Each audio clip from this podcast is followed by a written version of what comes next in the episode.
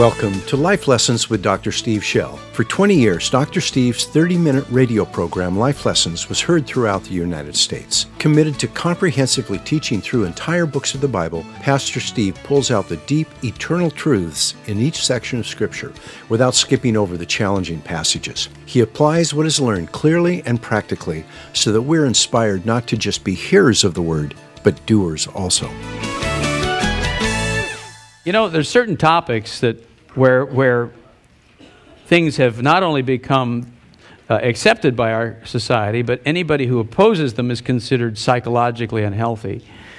Well, the subject of hell is moving that direction. And uh, so if you ever bring it up and, and, and act like it really exists, people think maybe you've got some kind of psychological problem. My problem, if you want to say it, is, is that I'm teaching the Bible as straightforwardly as I know how. And uh, so this isn't like I enjoy the topic and you know, uh, uh, uh, you know, we're gonna roast you in hell. My problem is here it is, you know, this discussion, and so I'm going to just teach it as the Bible. I really believe the Bible is the Word of God, and so I'm going to teach it as straight as I know how. But it isn't with some sort of macabre desire to to, uh, to talk about this. It's simply in the in the text, I think, and you'll, you'll see it as we go through. We're going to look at, at the three woes. The three woes. We're, in the, we're going through the book of Revelation. If you're, if you're visiting today, uh, we uh, teach through the Bible most of the time, and we've been teaching through the book of Revelation. And uh, so we are at, we'll be, we'll be at chapter 9 today, and we're going to look at a very, uh, very, very um, tough chunk of Scripture, a, a wild episode in, in, in the future of, of planet Earth. And um, we're going to try to take a lesson from that and let it apply to our hearts. But uh, just uh, thought I'd give you a fair warning. Uh, that's, that's where we're going today. And, and it's not an easy sermon to hear, and it's not an easy sermon to preach, to be quite honest with you. But um, God has already been doing a work with it. Heavenly Father, we ask you to come. And I've already said this isn't an easy t- subject, but it, it is out of your word. And so it, there's truth and life here if we'll hear it. And I pray that you would give us that life and that truth, that we'd have ears to hear and eyes to see, and that we would not wrestle with it, but that which is true and from you would ring so and we would receive it. And I pray for the love of God and the grace of God to speak your word faithfully and accurately. In Jesus' name, amen. The first four trumpets, we're in that section of the seven trumpets. The first four trumpets brought natural disaster to the earth, but the final three will bring spiritual disaster. For five months, the world will be subjected to a demon induced torment at a level far beyond anything it has ever known. People will long to die, to escape, but will be unable to do so then demonic plagues will annihilate whole populations, eventually destroying one third of all who are alive. And worst of all, Satan himself will be personally forced down onto the earth, which begins a final period of the last days called the Great Tribulation. It seems hell itself will arrive on our planet. And that's the only explanation that makes sense, at least to me, of the terrible scenario that lies ahead. Apparently, God will give the earth a foretaste of hell. In effect, asking, Do you really want to spend eternity with this?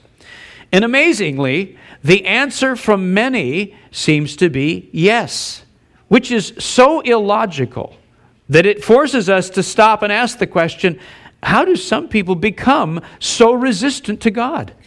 Why don't they simply repent and let Him save them? And though we'll try to answer this question, we won't stop there.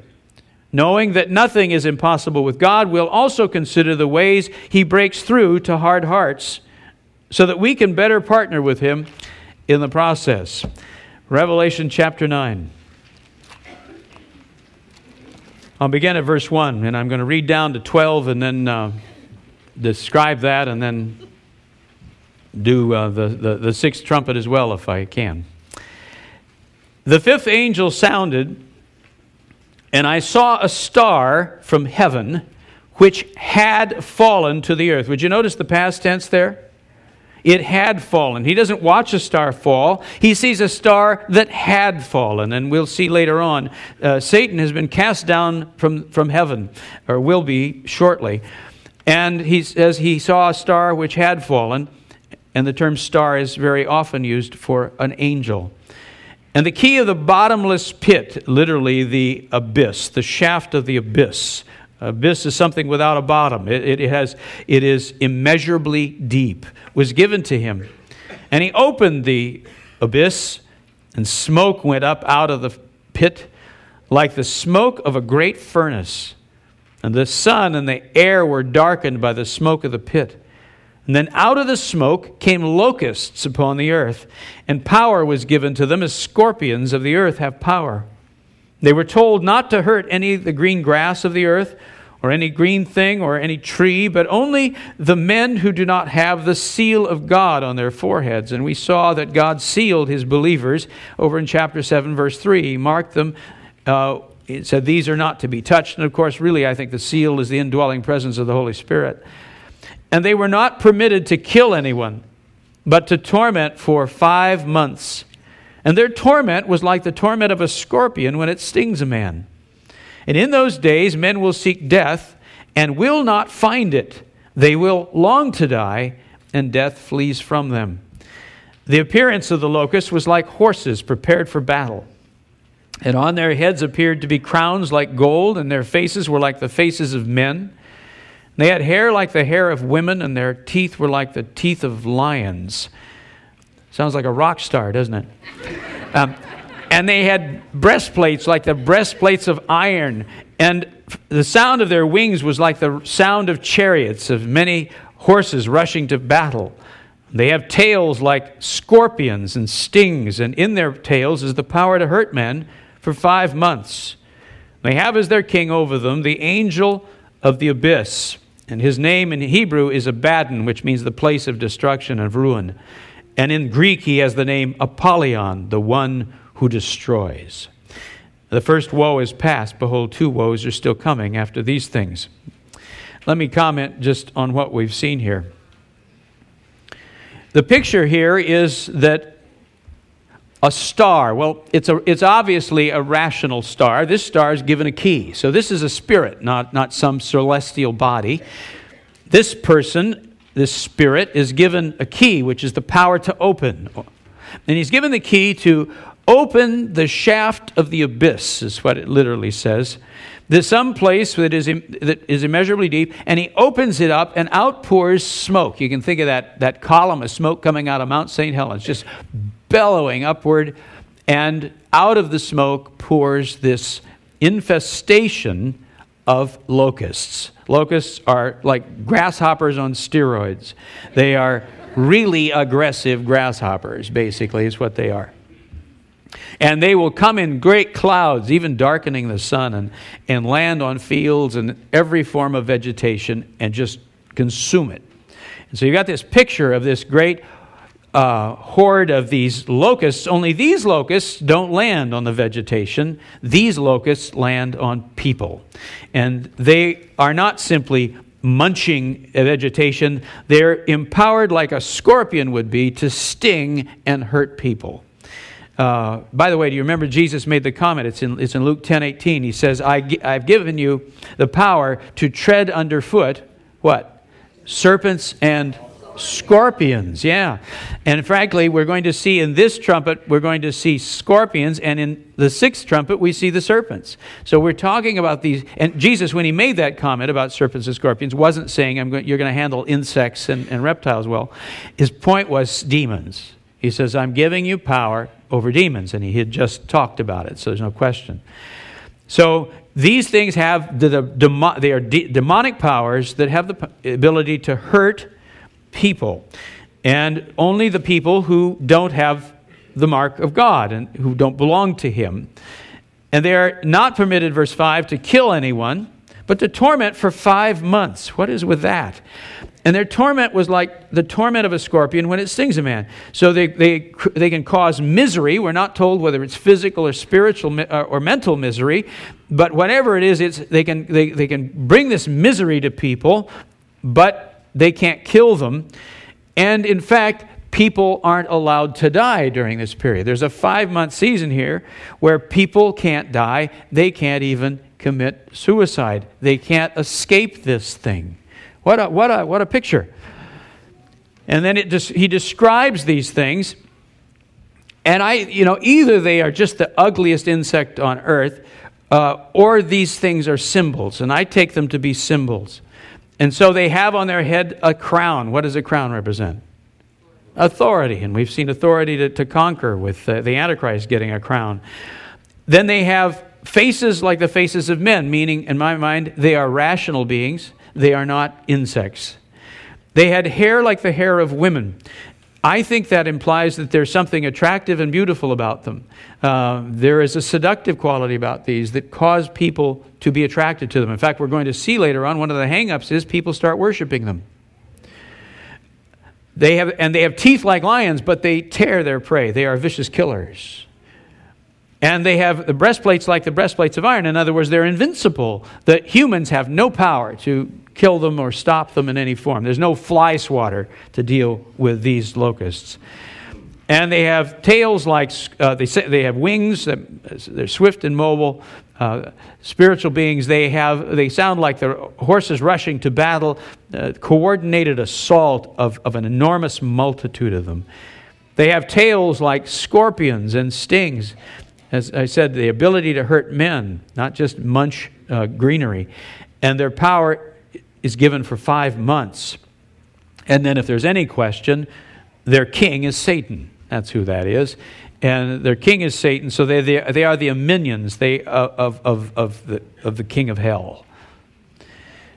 What is this going on? What kind of moment is this, and why is this happening? As you step into the three woes, which are the last three trumpets, the trouble that comes on the earth is spiritual. Remember, the word woe is not W H O A. It's not woe, dude. It's, it's, it's woe, W O E. It's the cry of agony and misery that comes out of a heart that is, is suffering badly. So the eagle, John had seen this eagle soaring overhead, and, and the eagle said, Whoa, whoa, whoa. As the next three, you know, what's coming ahead is far more miserable than the natural disasters that you've been suffering up till now. First four uh, trumpets brought natural disasters, such poisoned water, polluted air, probably a, an impact with an asteroid of something or something on that order. Uh, things in bad shape. But it, now the spiritual climate is going to get horrible. The first woe we've just seen. Somehow, the demons of hell the demons of the abyss, I should say, are released upon the earth. Now, doesn't it seem to you we've got enough demons now? Didn't strike me we needed any more. But believe it or not, quite a lot of them have been locked away. I'm not going to go through the whole explanation, but there actually is an explanation for it. And it, we're going to we're coming right now to the midpoint of the 7 years, the final 7 years. And what happens, the real key at the midpoint, is that Satan is cast from heaven. Uh, we'll see that minute, later on, not, not today. But Satan is cast from heaven, and he comes down to the earth in person. And in that, he then begins to empower the Antichrist at a whole nother level. You are seeing, John sees this star, this angel, which had fallen to the earth. And to him was given the key to open the pit and let out his minions and let them bilge, bilge onto the earth in just this horrible mass. And uh, suddenly the atmosphere of the earth is saturated with demonic presence. Why would God do such a thing? And then, with the tormenting of people, they begin to be in agony and misery, whether physical or spiritual. They're in agony, but they can't die. There's no escaping it. They are stuck in this horrible atmosphere with these demons. The only thing that makes sense to me is in God's mercy and in his longing to turn the hearts of this planet, he's saying to them, I'm going to give you a foretaste of hell. Hell will be a place where you're living with these things and you can't die, you can't commit suicide, you can't escape it. You're going to live in it hopelessly forever. Are you sure? you want to go there. You know, one of the horrors of, of, of suicide is that people often think when I commit suicide, when I shoot myself or take the pills or slit my wrists or whatever, I will be, find relief. This misery that I've been in, this anguish that I've been in, will go away and, and, and I will suddenly be at peace. That's the joke. Because, see, what will happen to you is if you did that, you would kill yourself. You would come up, see your body there, and be just as miserable as you had been. Nothing changes. There's no escaping.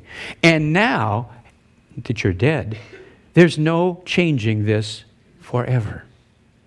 You have just sealed your fate to see that you will stay in that misery for eternity. Is that a horrible joke or what? You can, can you see where the devil loves suicide?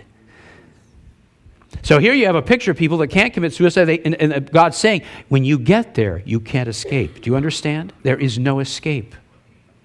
And for five months, he allows this terrible situation to go on. Let's look at the sixth trumpet. Are you having fun yet?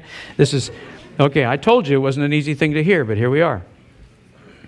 The sixth trumpet, verse 13. Then the sixth angel sounded, and I heard a voice from the four horns of the golden altar. That would be in that small altar of incense. Again, it has to do with God answering the prayers of his people. With one saying to the sixth trumpet, who had, pardon me, the sixth angel who had the trumpet, Release the four angels who are bound at the great river Euphrates. And the four angels who had been prepared for the hour and the day and the month and the year were released so that they would, they would kill a third of mankind. And the number of the armies of the horsemen was 200 million. It literally says two myriads of myriads, is what it says. Uh, we already saw a myriad of myriads uh, and thousands of thousands with the angels worshiping God. Now we have this innumerable mass, basically, of whatever these are. Uh, some people uh, think of them as a, as a human army. I don't think it is. I think this is a, that demonic army. There is later on a human army, uh, a huge one, and, but this isn't it, I don't think. I think, again, you've got this demonic force, and you've got an, just an innumerable number of them a swarm, a huge swarm of them. And this is how I saw in the vision, verse 17, the horses and those who sat on them. The riders had breastplates the color of fire. What color is fire? Yeah, red or orange. And of hyacinth, which is smoky blue. And of brimstone. Brimstone is sulfur. What color is that? Yellow, right, bright yellow. And the heads of the horses are like the heads of lions. In other words, they're vicious killers. And out of their mouths proceed fire, smoke, and brimstone, which were the elements of Sodom and Gomorrah. Fire and brimstone, and then great smoke billowed up from the destruction. So they are, these are agents bringing destruction. What kind of destruction? Verse 18 is going to tell us. And a third of mankind was killed by these three plagues by the fire and the smoke and the brimstone. Either a Sodom and Gomorrah like scenario, which, if you were going to have a, a, nuclear war or something like that in this picture of, of Revelation, that would probably be it right there. But it might well be simply devastation by plagues, some sort of terrible plagues. Something's going to go through that annihilates a third of the, of the humans that are left, uh, wiping out whole populations. For the mouth of power, the power of the horses is in their mouths and in their tails. Now, here, here comes the serpents. For their tails are like serpents. We'd seen scorpions, now we're seeing serpents, and have heads with them they do harm. Again, that demonic uh, impact. Now, read with me verse 20, because here's the verdict of all of this. The rest of mankind who were not killed by these plagues did not repent of the works of their hands, so as not to worship demons and the idols of gold and silver and of brass and of stone and of wood, which can neither see nor hear nor walk. Let's go on.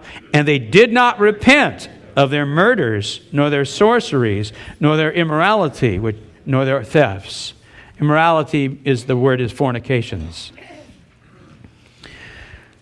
Somehow, you have this five month season of torment without death, followed by Sodom and Gomorrah like judgment that comes on, on the place, and a third of mankind is destroyed. It seems to be demonically caused. God just releases the, the demonic destruction. And the verdict is that a whole lot of people didn't repent. Now, if you were sitting there experiencing hell on earth, by, by the way, I should say that those are the first two woes. Did we enjoy those? The third woe is that Satan himself will come to the earth. And I give you the references, you can look it up, it's in chapter 12. But the third woe is that there's a war in heaven, and that Satan, who has been there accusing you before God on a regular basis, he is constantly accusing us. That's, he, is not a, he is not divine. Satan isn't everywhere. Satan is one place at a time. Occasionally he takes a walk around down here, we find from the book of Job. But he is not, you know, pitter pattering in your front door. He has minions that serve him demonic angels that serve him. He is accusing you before, the, before God, but at the right hand of the Father is someone else. And that is your, your, your advocate. That is Jesus Christ, who constantly says, Doesn't matter, I've paid for that. It's under the blood. It's under the blood. I don't know if he has to say anything or just stand there with the, with the scars and, and say, Shell's mine. May not seem like it, but he's mine and he just he just owns us and that that accusation is constantly broken. At some moment in history a real event happens. Satan is cast out of heaven. And it says he comes down to the earth with a rage. And he says woe to the earth for he's come down and he knows his time is short. And so that's the third woe. So each of them is spiritual. Demonic a, a demonic deathless torment for five months. Uh, this terrible plagues that devastate a third of mankind, and Satan himself arriving. We have all the elements of hell. God has given the earth a foretaste of hell. Why would he do that? It's not some, some vicious attempt to want to hurt people. It is his desire to warn people. It is, he is begging the earth to repent. He is begging them, saying, Surely you don't want to go here, do you? Now, I, I started this by saying hell isn't a popular subject. I mean, people are doing all kinds of things with hell right now. A lot of people are into annihilationism. You sort of go and disappear. I'll deal with that later on, another time, because we can't get away from it in this book. But I don't think, you, I don't think spirits go. I think once you have a spirit, you're a spirit. I think a spirit's eternal. I don't think. And then both the righteous and the unrighteous are resurrected. Did you know that? Couldn't be clearer. Jesus says it specifically. John will say it here. There is no way around it. Resurrected, not resuscitated. Resurrected. And I don't think you can fry those bodies. So, what goes on? Some, hell is a reality that's horrible, and I think it's why God sent his son. I think there is no way around this. There's a terrible alternative. And I don't I don't want to be, drama- be overly, I don't need to be more dramatic than the text itself. It simply says it's horrible. You don't want to go there. Now, I want to just remind you a minute. What is the one thing mankind says won't do? They won't repent. And we looked at this in the sermon called The Seven Trumpets. And we said, What is repentance? And I defined it there. I just want to take a moment because not everybody heard that, and I'd like to have it good and firmly in your mind. I think there's some really revelational things there. It is to me, anyway. It's fresh bread to me. What is repentance? Remember, I said repentance, uh, the Greek word is metanoia, which means to change your mind, not feel sorry. A person does not repent because they feel sorry for the mess they've made.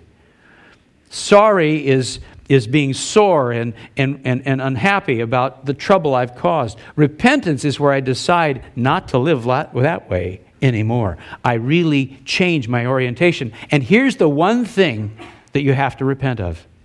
When you repent to come to God, and, and you have to repent to come to God, by the way, but when you repent to by you, what you're doing is you are giving God the right to be God in your life again. The heart of human rebellion is that we have become self reliant and independent, that we want to make our own decisions. And, I, and remember, I took you to the Garden of Eden and we saw the tree of the knowledge of good and evil. And the tree of the knowledge of good and evil, the, the, temptation for Adam and Eve was if you pick that fruit, you will become wise, knowing good from evil, being able to make your own decisions about what's right and what's wrong. You won't need God. That was the temptation. So when you take that fruit, you're saying, I don't want God telling me what's right and wrong. I don't want God gui- guiding my life and directing my life, thank you. I want to be in control. I want to do what's right in my own eyes. That is the root of human sin. And I've said it, and it almost scares us, but hang on. You can't go to heaven and hang on to the apple. The American culture right now spends an enormous amount of time sort of rejoicing in the fact that Jesus died on the cross for our sins, but ignores the fact that we have to repent, not simply affirm the truth that he died on the cross. You cannot get away from it. There, you must repent and believe. And so no one's going to heaven hanging on to the apple. Listen to, do you hear what I said? You cannot be a rebel who says, I don't want God telling me what to do. I don't want God. I just, I just want Him to forgive me so I go to heaven, but I don't want Him messing around in my life, telling me this is wrong or this is right or I got to do this. I don't want Him doing that. Well, then we're just going to have to kind of wait a while till you're ready because until you are ready, if, repentance is fundamentally putting the apple back on the tree. Say that with me. It's putting the apple back on the tree. Exactly. Giving God the right to be God in our lives. That's the heart of repentance. Now, that's what people won't do. And what I want to look at today is to take this a step further and ask the question why won't people do that? I mean, if you're sitting there actually looking at hell on earth and seeing this torment to the point that you wish you could die, and all you have to do is repent and give your heart to Jesus Christ and have eternal bliss, what are you thinking that you wouldn't do it? I mean, you have to be, you, you, it's, it's, it's, it's illogical. It's crazy, to be honest with you. If there were a way out, why wouldn't you take it? Something happens in people where they harden their hearts. And they do it for different reasons. But people harden their hearts toward God and become actually bitter toward Him. And what will happen as we get on in this thing, it gets worse. We haven't gotten to the bowls yet. You'll find that they believe in Him, but they grind their teeth and curse Him. They spit at Him, they tell Him off. They don't repent, they just hate Him more. Isn't that amazing? What causes the human heart to become so hardened? I, am not going to take you there, but I, I, I give you some text you can look at later. Romans chapter 1, Paul uses a phrase, he uses it three times. And he, he says this. Well, actually, I will take you there. I got to show you at least the first part. I, I just won't labor it. I want you just just look at this. Verse 18 of, of Romans chapter 1. Paul is commenting on this very issue what goes on in the human heart. And he says, For the wrath of God, which is what we're seeing there in the tribulation period, for the wrath of God is revealed from heaven against all ungodliness and unrighteousness, and notice this phrase, of men who suppress the truth in unrighteousness. What do they do to the truth? Yeah, on purpose. Men who don't want to see the truth, who suppress it and put it down and put it behind them. I don't want to hear the truth, and they they deliberately refuse it. Because that which is known, Paul says, because the bottom line is everybody already knows God exists. That's what he's about to say. That which is known about God is evident where? Within them. Say within them. Amen. Isn't that amazing? Everybody, believer and unbeliever alike, have the witness of God within them. I think it's the conscience. There's a sense in everybody that he's there. You know, we often ask the question what about people that aren't raised in a Christian nation and don't hear this? Every person, from the first moment they're alive to the last moment of their, of their last breath in their body, the Spirit of God is witnessing to them, calling them. Every person. Our conscience, but not only our right and wrong conscience, just the inner sense that he's, there's somebody here. There's somebody who made this. And then, secondly, Paul goes on to say, for since, verse 20, for since the creation of the world, his invisible attributes, his eternal power and divine nature have been clearly seen because and understood through what has been made, So they're without excuse. Paul says not only is there the inner witness of your conscience and there's that sense of God, but there is a universe that is beyond explanation that no one made it. Um, I had I was I flew down to Los Angeles on Tuesday and I flew back on Tuesday. It was one of these real quick trips. On the way home, I, I, I often do this. I'll sit down and say, Lord, if you want me to talk to somebody, I will. And otherwise, I'd really like to study. Uh, but I'd be happy to talk if you want to. And uh, sometimes I study, and sometimes the Lord puts someone next to me. And this time, a, a, woman who is an executive for a, an advertising agency, and she was coming up with her team to, uh, to talk with a new client here in the uh, Seattle area. And boy, no sooner did she said, you know, what do you do? And I said, I'm a pastor. And that, that's, that either, either like, oh, thank you. and they spend the rest of their time looking out the window, or, or you know, they, they want to talk. So you never know which it is. And uh, she began to ask questions. She says, You know, I, I, I go to a, uh, I believe in God. I, I go to a self-realization fellowship, and I just think it's it's too it's narrow that we all you know think different religions are right and wrong. And I said, you know, that's a that is a very generous thought. And and I said, the, the, the and, and it is, isn't it? It's a nice way to look at things. And I said, you know, if there isn't a God, you'd be absolutely correct. Uh, it wouldn't matter what anyone really believed so long as it helped them cope and, and they didn't hurt somebody else. Wouldn't that be true? But I said, if there is a God, then wouldn't we want to know who he is? Well, yes, we would. And, uh, and then I said, you know, I find it hard to believe when you're looking at this world with its complexities and all the creation that's here. I personally can't even talk myself into believing it came from nothing. I think that is that's. There's an Ill, it's it's insanity. It's ridiculous to the point that I cannot even make myself. She said, I, I agree with you. There has to be a God. There has to be a God. It's a very intelligent woman. And uh, I don't mean because she agreed with me. Though there is a similarity there, isn't there?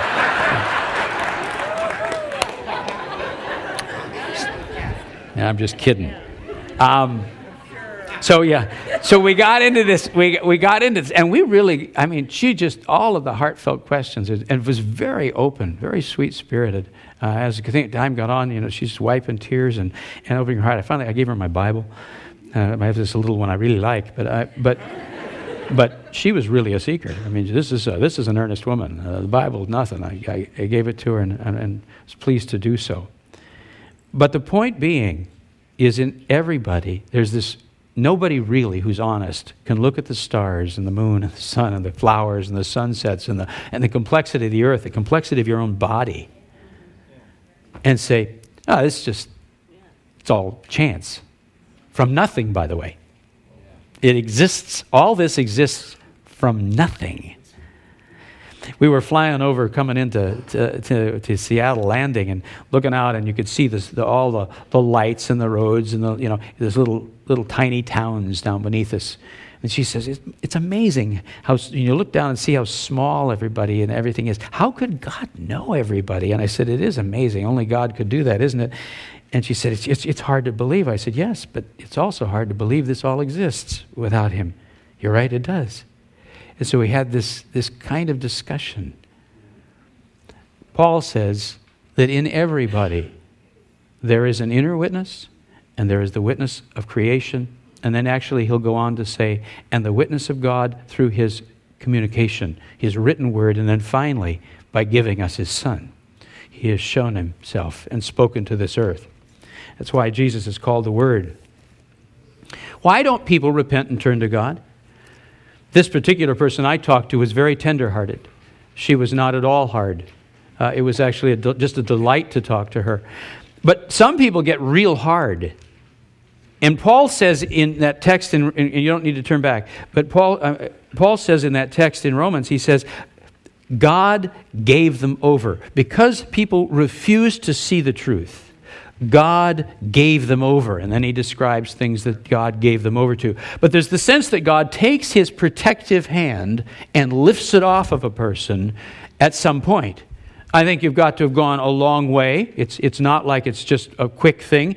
But there's a point where God says, All right, I've been merciful and I've been patient and I've shown you my love. If this is what you want, then I'm going to try to deal with you by la- taking my hand off and giving it to you full bore.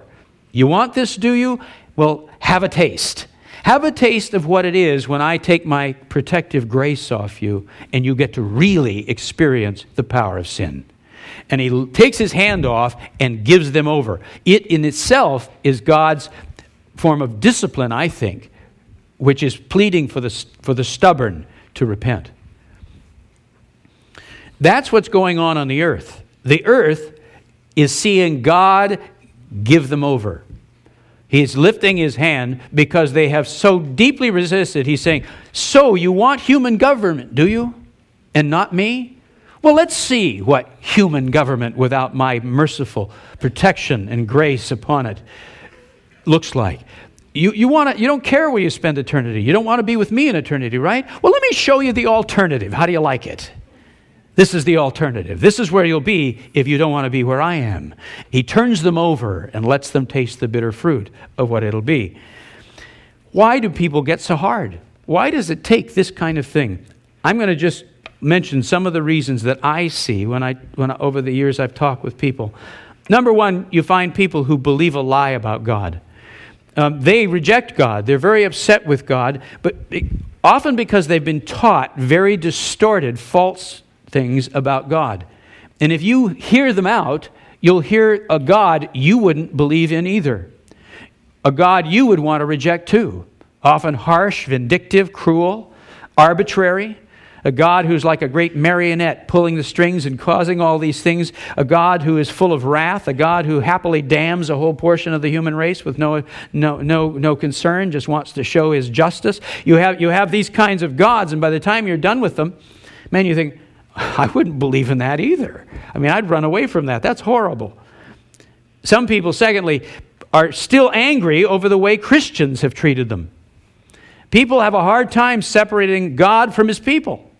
And some people have gotten badly burned by so called Christians.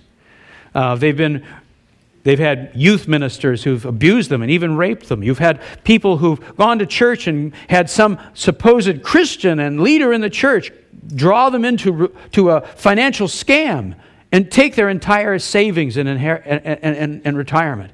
You've had people who've been lied to, cheated. You've watched pastors do horrible things and then get protected by, by the board of elders and rather than disciplined. You've, you've seen liars and cheats. You've had some of the worst businessmen in the, in the town be an elder in some church. And there's something that goes on is this disconnect, and you think, this has got to be phony baloney because it couldn't possibly produce that kind of person if it were real. And so people have burned us, burned us badly. We've, some, of the, some of the angriest atheists have been raised in church. And if you really get into them, their heart, out comes this fury over the rigid, harsh way they were treated, over somebody who did something to them. And they're so angry that they want to punish God. It really isn't so much they don't believe, it's that they hate. And, and, and, you'll find them in punishing God. And this is the next point as well, where sometimes God has disappointed them. He has not answered a prayer the way they thought. And, you know, let me put this in perspective. A lot of people don't pray, they don't serve God, they don't walk in faith, they've never done anything in real faith. But then they get the report that it's malignant. And now we're, we're, we're, pulling out all the stops. We're, we're dusting off the things. We're, now we're going to really be a Christian because we need help bad. And so we're going to try to walk in faith at this crucial moment of our life where we have the greatest fear we've ever felt.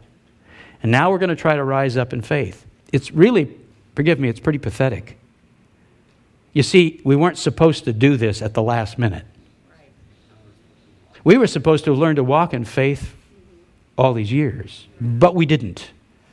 And now, with what is begging and bargaining prayers and almost superstitious running to God, we don't get healed. Sometimes we do, and it's just amazing. But quite honestly, when the answers come, it's more amazing than it is when they don't. in those kinds of conditions. I'm not trying to be unkind. I'm just going to tell you how it is. Because we've been playing a game. People come along and say, okay, now I'm giving you your chance. You know, you ought to be excited. I actually prayed. you know, I just got fired, need a job. You got your chance. Go for it, big boy. I mean, it's that kind of thing, isn't it? It's just pathetic. And then when nothing happens, well, I gave God his chance and he failed it. And you know what people often do? They get bitter at God, feeling God is up there, a marionette, just could, ch- causing everything, because there's this common theology in America that says God controls everything. Everything that happens is God's will, which is absolute baloney. Absolute baloney. There's a devil, there's a war, there's all this going on. But they got this thinking that God can just tromp a little button and make it all happen if he wanted to. And since he didn't just tromp that button for me, he doesn't like me. Oh, you don't like me, huh? Well, I don't like you either.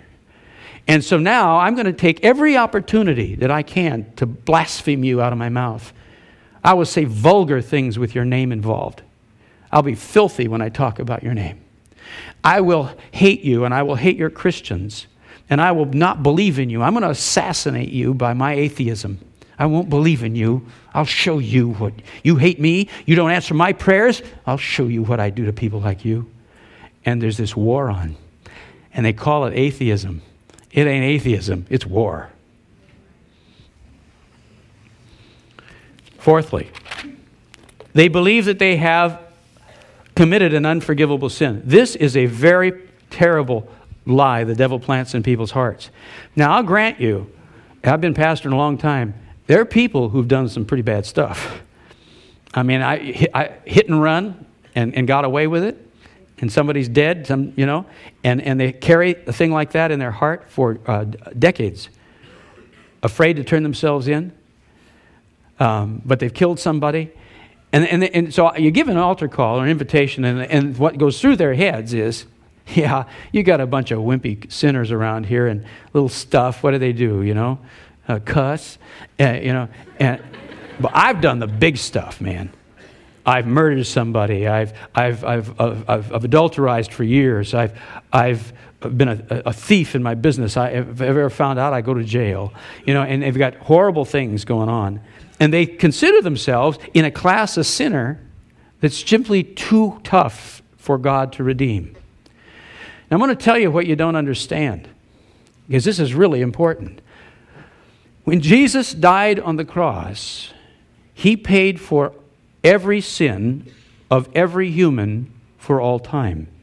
So here's the deal He's already died for your hit and run, for your arson, for your adultery, for your lying, for your, for, for your th- thievery. He's already paid for it. The only thing that happens when you don't receive that is it goes wasted. He doesn't, when you show up, he doesn't go, oh man, I got to suffer some more to let this clown in. And, uh, whew, he's a tough one. He doesn't go back on the cross and die a little more because you came to, to church and gave your life to Christ. All that's happening, He's already paid the price. It's all paid for. The sins I haven't even committed yet are paid for. Do you get it? Once for all. And so, no matter how bad your sin is, it's already been on the cross. The question is will you lay hold of that and receive its benefit, or will it go wasted?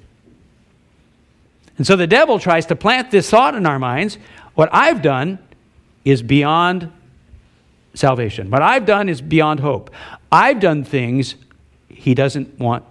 And so people react by hardening their heart to God and feeling hopeless and trying to think, well, at least I, I want to believe there is no God and there is no hell.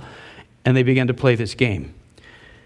Some don't want to stop doing something they know to be he forbids. That's just, I mean, that's a classic, isn't it?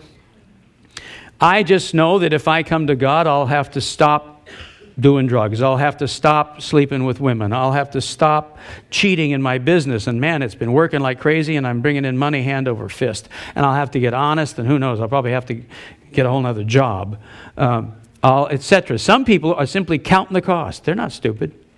They know that when they become a disciple of Jesus Christ, He's going to ask things of them that will be costly. And frankly, they're just not willing to pay the price. Well, what God does in that case is simply, generally, it's this thing where He turns you over. And time, as time goes on, if you really if you want to take that course the long way, He'll let you eat the bitter fruit of your rebellion. And He'll take His hand off and let you simply experience the impact of it. And again, it's always not to be cruel, but in the hope of waking you up before it's too late. Saying, Come on home, please. Do you really want this? Number six, some people people feel hopelessly trapped in a sin that they can't stop. I've heard, I don't know how many times I've heard people say, Pastor, I'd like to be a Christian, but I just can't live the lifestyle. I've tried. I've tried many times. I'm a drug addict. I'm a this and I'm a that. I can't seem to stop. I have tried desperately to stop, and I can't. And so, in their minds, since I can't clean up my act, God wouldn't want me. And of course, the thing that's, that's wrong there is Nobody can really clean their act up until they come to God. And I say this phrase, but it works. God cleans his fish after he catches them.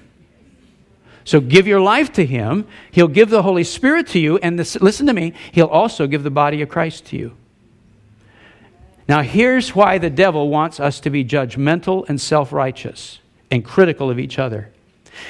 He keeps if, if we have a church where people criticize and talk about each other and gossip and, and are, are, are, are looking down at each other, nobody will ever open up their heart and share their problems. They don't dare, they're going to get shot for it, which means they probably won't get free. Freedom in Christ, free from these addictions, free from these, these behaviors, comes with the power of the Holy Spirit within me, but it also comes when the body of Christ prays for me and loves me and stands with me and walks me through my pain. We need each other desperately, and it's how we'll get free. And the devil knows that. So if he can't stop us from believing the gospel, he's at least going to make us self righteous prudes. Did I say that so we understood? Yeah, I don't want to. Steve, you do have a way with words. Yeah, that way with words has gotten me in trouble a lot over my lifetime, I'll tell you. They fear the sacrifices they'll have to make as a disciple. Some people just count the cost. They're not stupid. They figure, man, I become a Christian. You know, I just know he's going to make me a missionary. And then he'll send me to Borneo. And, and, and or, or I'm gonna, he's going to make me preach. And I hate to stand in front of people. I'm terrified of it. And I, know, I just know he'll make me a preacher. And I'll have to stand and preach. Or I just know whatever. You know the sacrifices that'll come.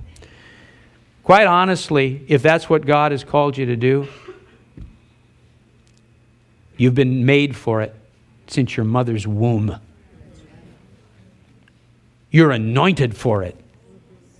You'll be one humdinger of a missionary if that's what he tells you to do. Do you understand? And instead of making widgets and having a swimming pool in the shape of a piano in your backyard, what you'll have is multitudes of souls in heaven because you followed the call of God, and that's the worst thing He'll do to you. But we don't get it. We don't see it. We don't see it all from that perspective. They feel that if they acknowledge, I do want to bring this one out because this is a tricky one. It's a very subtle thing, but I have seen it numerous times. They feel if they acknowledge the gospel, then they are admitting their deceased loved ones who never apparently repented must be in hell. Their loyalty demands they join them wherever they are. I've had people say, you know, if I affirm this, my, my mom, my dad, my grandparents weren't believers. And if I admit to your gospel that Jesus Christ is my Savior and Lord, if I do this, I'm making a judgment that my parents or my family are in hell. So I am loyal to them. I love them. And I'm going to reject your gospel to try to protect them and protect their eternity. First of all, let me say this no one knows who is going to go to hell. I believe that who is this God of ours? He's a God who so loved the world that he sent his son to die for us. He's a God who does every morning of, of your life is there drawing you to him. He's a God who's desperately doing everything he knows to save people. I think a lot happens even, even in those moments immediately following the, the stopping of the heart. I, you don't know who's going to be in heaven, but I'm going to tell you something. If there's any way to get people in heaven, if there's any justification at all that, that he can draw, them, he will. So I just think it's a question that's not yours or ours, mine to decide. And I think you trust your family and loved ones to the Lord, and then you come to the Lord. But there's really nothing gained by you keeping yourself back from God because you're not sure about people you love in their walk with God. You have to let each person walk their own walk and know that God is merciful beyond our understanding. And some people used to serve Jesus Christ but have betrayed him and walked away. They feel he doesn't want him back. Well, of course, he wants you back, but that's a dangerous game to play. And uh, you simply need to, to come home to him, repent of it, and and um, be His again. How can we break through to hard hearts? Well, I'll tell you one way you don't. Scolding people, threatening them, doesn't help. It just makes them mean. Er. Steady intercession. We have an anointing coming over the Thursday night prayer meeting, and we've been praying for the hard cases. And there is a passion and, an, and, a, and a presence of the Spirit that's coming into our prayer meeting on Thursday night that's just remarkable. And people are weeping and they're just, just, just crying out to God and just storming heaven for the souls of their families and friends. You can feel the traction. I mean, we are just getting traction. You know God is hearing us. There's a place where we need to start praying earnestly, not just sort of going, Why is my uncle so stubborn? That doesn't help anything. Pray for him. We said, I'm tired of praying for him. Then join us. We're tired too. And we all get together and we encourage each other to pray for the hard cases. And God hears those prayers, and stuff moves when you pray. We need to, people, when they're brought into the presence of the Holy Spirit, they'll either run out or they'll open up and cry. I've seen people run out. Watching real disciples, you know, if you're a real disciple, unbelievers or hard, hard, hard hearts are watching you. And here's the way they watch you they watch you under a microscope, hoping you're a hypocrite. in fact, if they don't see enough flaws, they'll try to actually attack you and get you to get in the flesh so that they can say, aha, see, those Christians aren't any different. They don't have anything I don't have. That's what they're trying to do. They're trying to provoke you to fail so that they don't have to engage your God.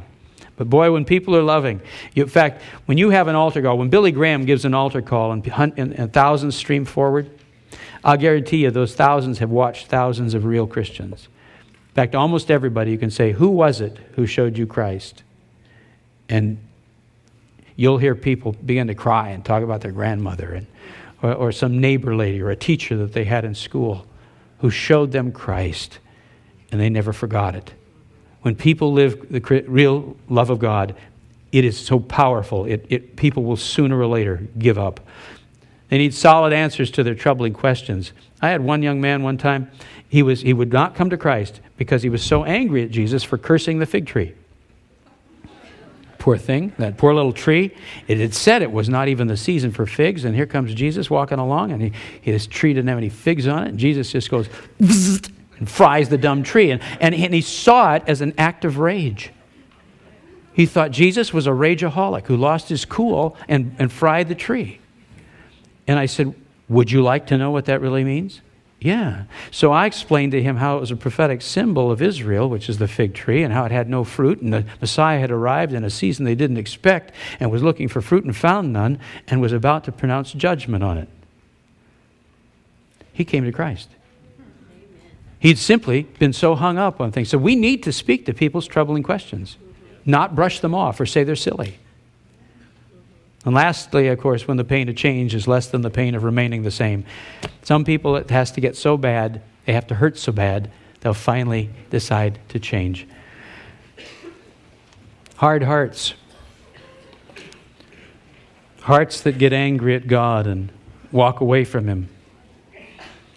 The devil's so involved in that. He's the one lying and misleading and deceiving people into this process. But may I show you who the real God is? the real God, the one that the devil doesn't want you to see, so loved you that he sent his only begotten Son and allowed him not just to die like Socrates drinking the hemlock, but allowed him to be torn to shreds on the cross, allowed all of hell's demons to just go after him, to be punished for your sin, to bear the shame and the ugly, filthy feeling of having been the greatest sinner on earth. Christ did that. That's the God we serve. The God who shed his blood and, and said, I've given you a new covenant, and I'll put my righteousness and my purity over you, and I want to bless you. I want to forget the sins that you've ever committed. Not only forgive them, I want them to be forgotten. And I want to look on you as my son and my daughter, and I want you to live with me in bliss forever. That's the true God. That's the God the devil doesn't want you to see. That's what that's he's got to harden your heart and he's got to lie about him because if he tells the truth, if anybody knows the truth, it goes to your heart like a sword. And you think, why wouldn't I walk with him? Real repentance is this simple gesture. It's putting your hand in God's and saying, Father, I trust you. I trust your love and your purity and your goodness. And I want you to lead. I give up control. And I want you to guide my life. That's repentance. And then faith is that all my sins have been paid for by the Son of God. They've been washed away, not only the ones I've done in the past, but the sins I haven't even committed yet. As I walk with Christ, it's constantly being cleansed, constantly being cleansed from my life repentance and faith. That's how a man or woman's born again, filled with the Holy Spirit. And for those of us that know Him, this terrible picture that we painted today has nothing to do with our lives. We will never experience that hell. It's not ours. For us, it's eternal life. Hallelujah. Heavenly Father, with all that's in us, we thank you today for the gift of your beloved Son, for so being so committed to saving us that you would pay any price. And we simply say today, you have, you have, your Son has not wasted his life or his blood for us. He has not paid this price and have us walk away. We believe with all our hearts that Jesus Christ is your beloved Son.